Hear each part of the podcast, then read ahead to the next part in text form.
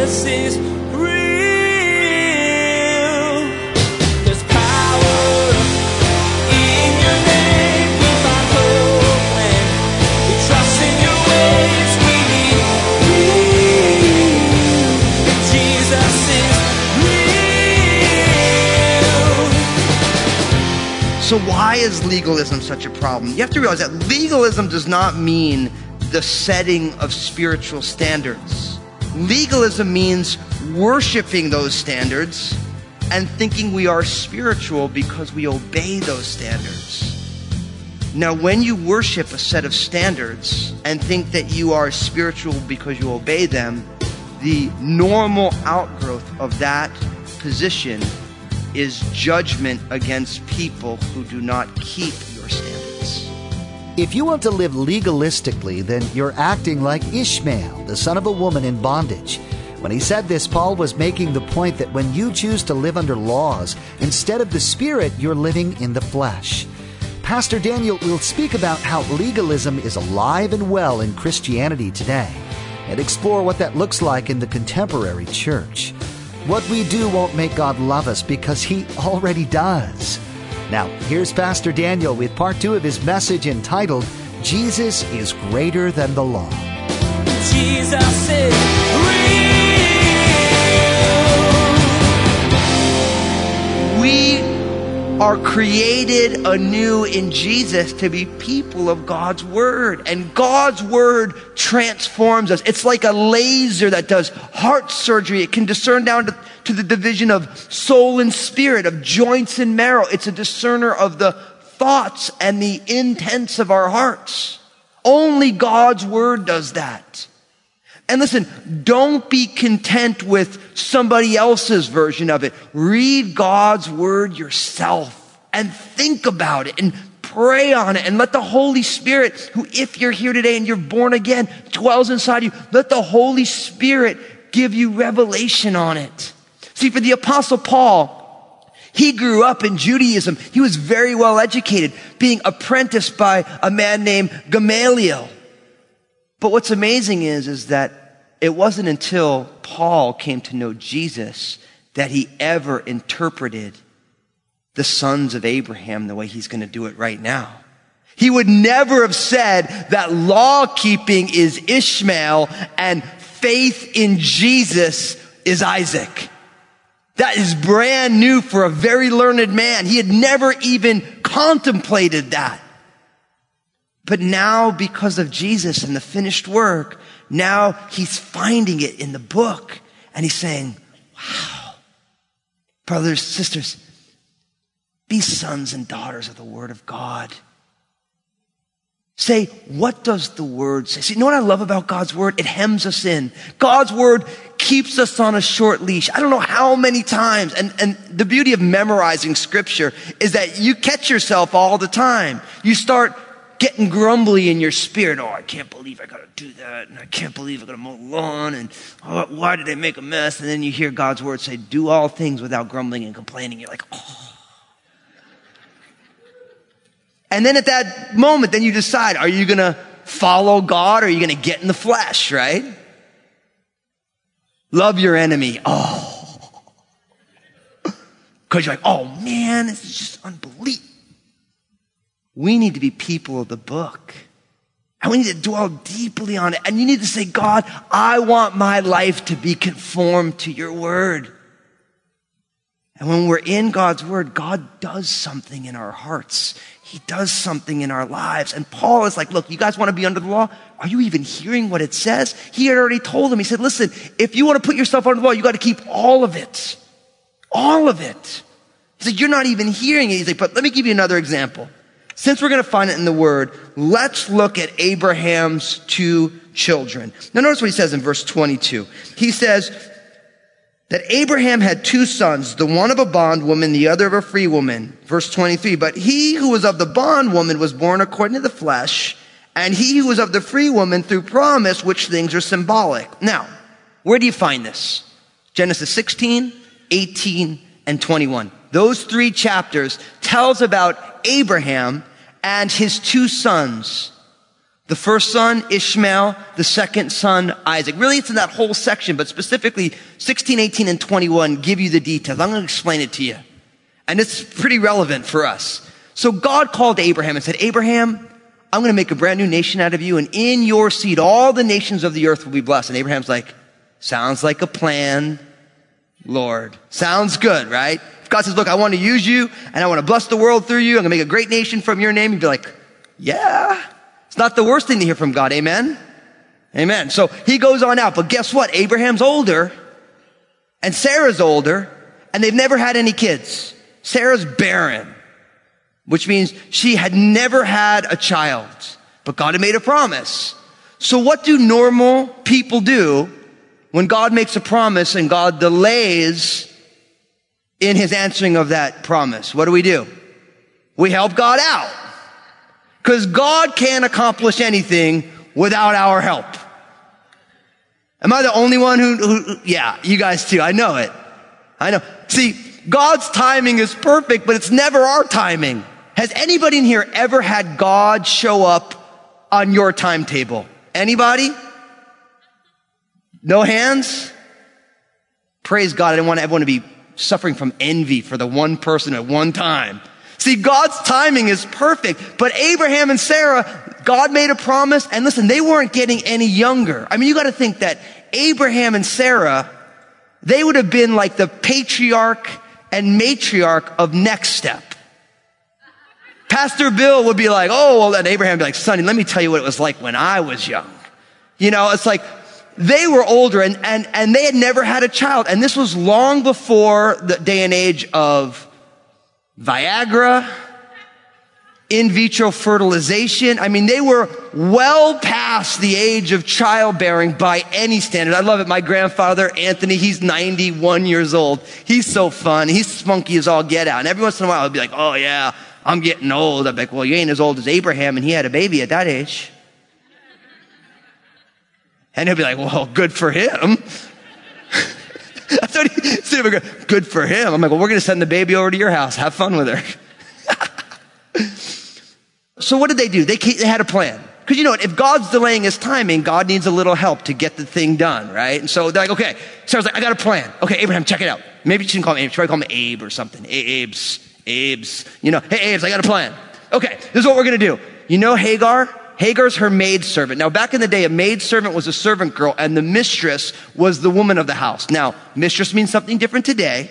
So you women of the house, don't call yourselves mistresses. That means a whole other thing, bad, no good, doesn't honor Jesus. Okay, but back in the day, she's like, she's like, listen, this is what I'm going to do. I'm going to give you Hagar, my maidservant, and she's going to be your bride, and you can conceive a son with Hagar. And in that culture, when a the mistress of the house, the matriarch of the home, were to give her maidservant to the patriarch of the home, the firstborn child was considered the offspring of the matriarchs, not the maidservant. So Sarah's like, I got a plan. That's what we're going to do. I'm going to give you Hagar. And Abraham's like, sounds good. Total guy, you know. Sinner, you know. And so he's like, okay, sounds good. And so sure enough, Hagar becomes his wife. They have a baby, and out pops Ishmael, right? And that, my friends, is what happens when we try and help God. We end up with an Ishmael. Because what we're finding out here is that Abraham had two sons, and one was the son of promise according to God's grace and spirit, and the other one is the work of the flesh. So if you're here today and you are frustrated that God's perfect timing is not in accordance with your calendar, stop and trust God. Because if you don't, you will seek to help God, and then you will end up with an Ishmael. And the problem with an Ishmael is that if you follow everything, Ishmael became the father of the Arab nations. And then along with the other son who wasn't chosen, Esau, the Arab-Israeli conflict has its roots right here.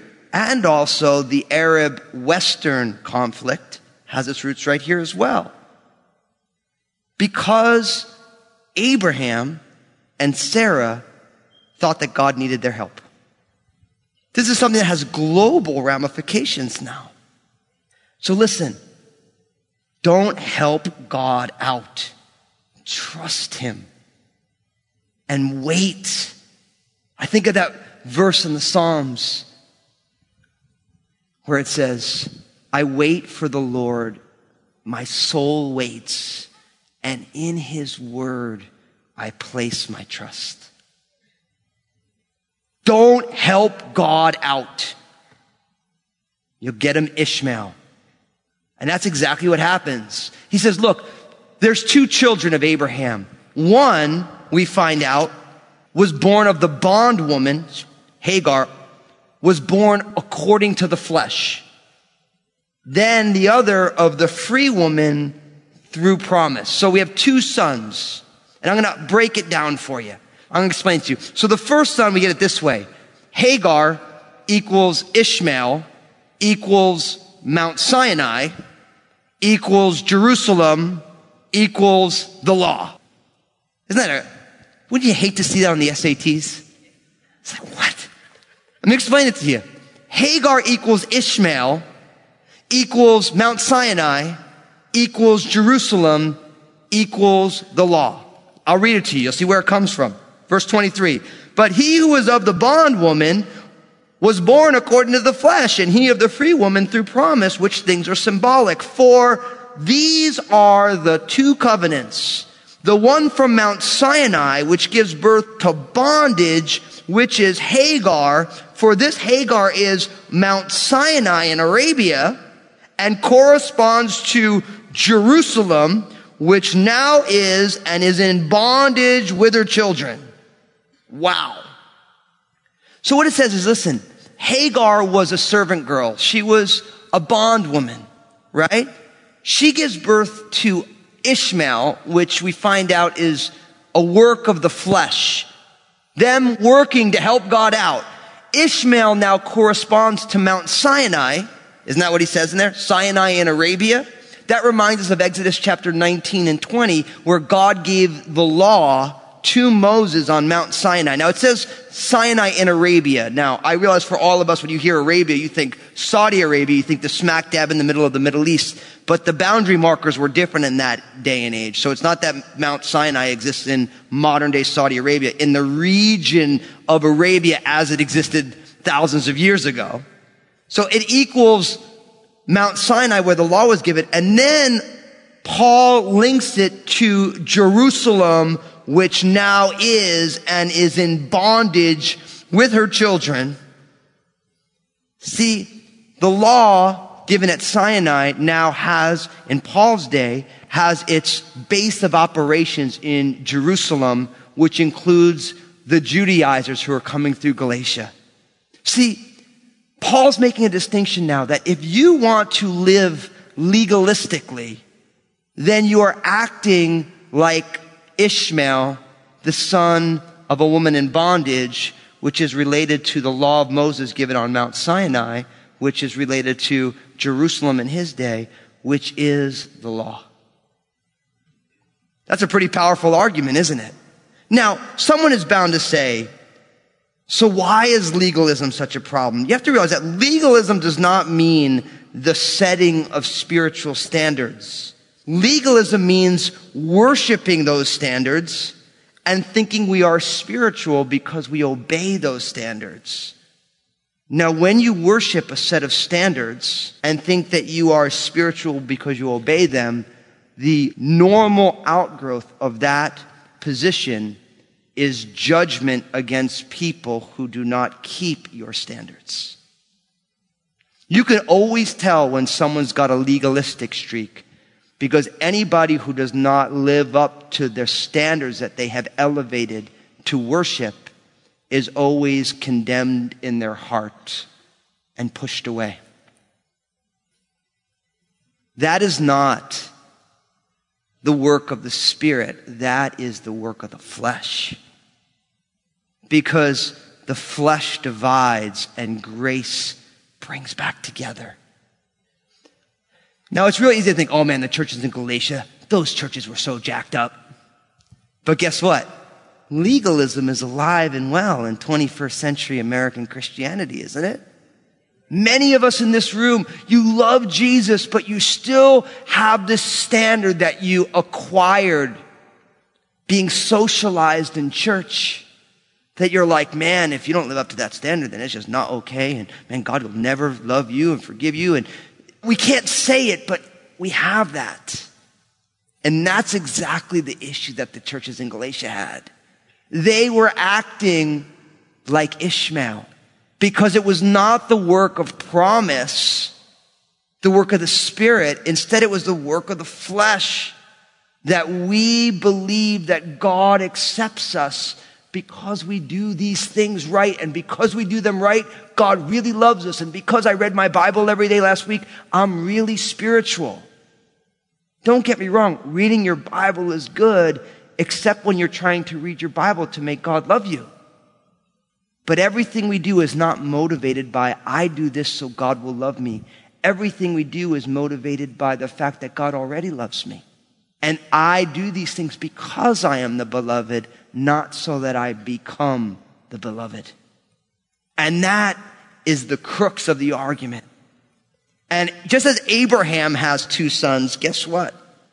We have two sets of offspring as well. We have a legalistic version of fruit from our lives, and we have a Spirit-filled, promise-laden version. Now, Paul says something totally interesting here, because notice that he says, Jerusalem, which now is and is in bondage with her children, verse twenty-six, but the Jerusalem above is free, which is the mother of us all. See, Paul is going to differentiate between the earthly Jerusalem, which is the center of Judaism, and the heavenly Jerusalem, the new Jerusalem, which we're going to see in a second, which is the mother of us all. And then Paul quotes a verse, and this verse that he quotes is from Isaiah chapter fifty-four. He says, rejoice, O barren, you who do not bear, break forth and shout, you who are not in labor, for the desolate has many more children than she who has a husband. Now, I don't know about you. When you read that, that's a really crazy, it's crazy talk. Because I've walked through with many families where maybe a husband and a wife come together and they're unable to conceive a child, and all the sadness that comes with that, and all the prayers and all the struggles that come along with that. But then you read this verse, rejoice, O barren, you who do not bear, break forth and shout, you who are not in labor. Now I realize that nobody, everybody's happy that they're not in labor. But the idea is, is that break forth and shout when you are unable to conceive. Why? For the desolate has many more children than she who has a husband. The person who's barren has many more children than the person who can conceive children? What? What does this mean? See, think about what he's saying. Now, in context, Isaiah fifty-four actually speaks about the children of Israel returning from Babylonian exile.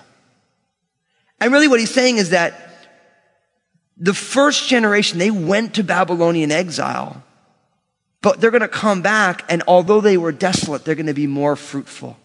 So now Paul is looping in pre-exilic Judaism and post-exilic Judaism.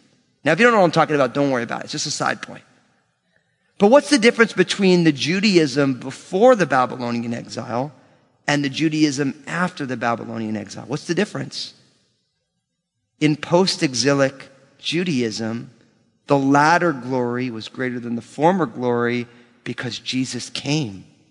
The fulfillment of all God's promises in the second temple was greater than the more glorious first temple designed by David, built by Solomon, because the Messiah came to be the fulfillment of it. And Paul's saying, look, it's the same idea. The reason you could rejoice if you are barren is because although you are barren for a season, the Messiah is going to come and his fulfillment is going to be more fruitful than having children in your own time period.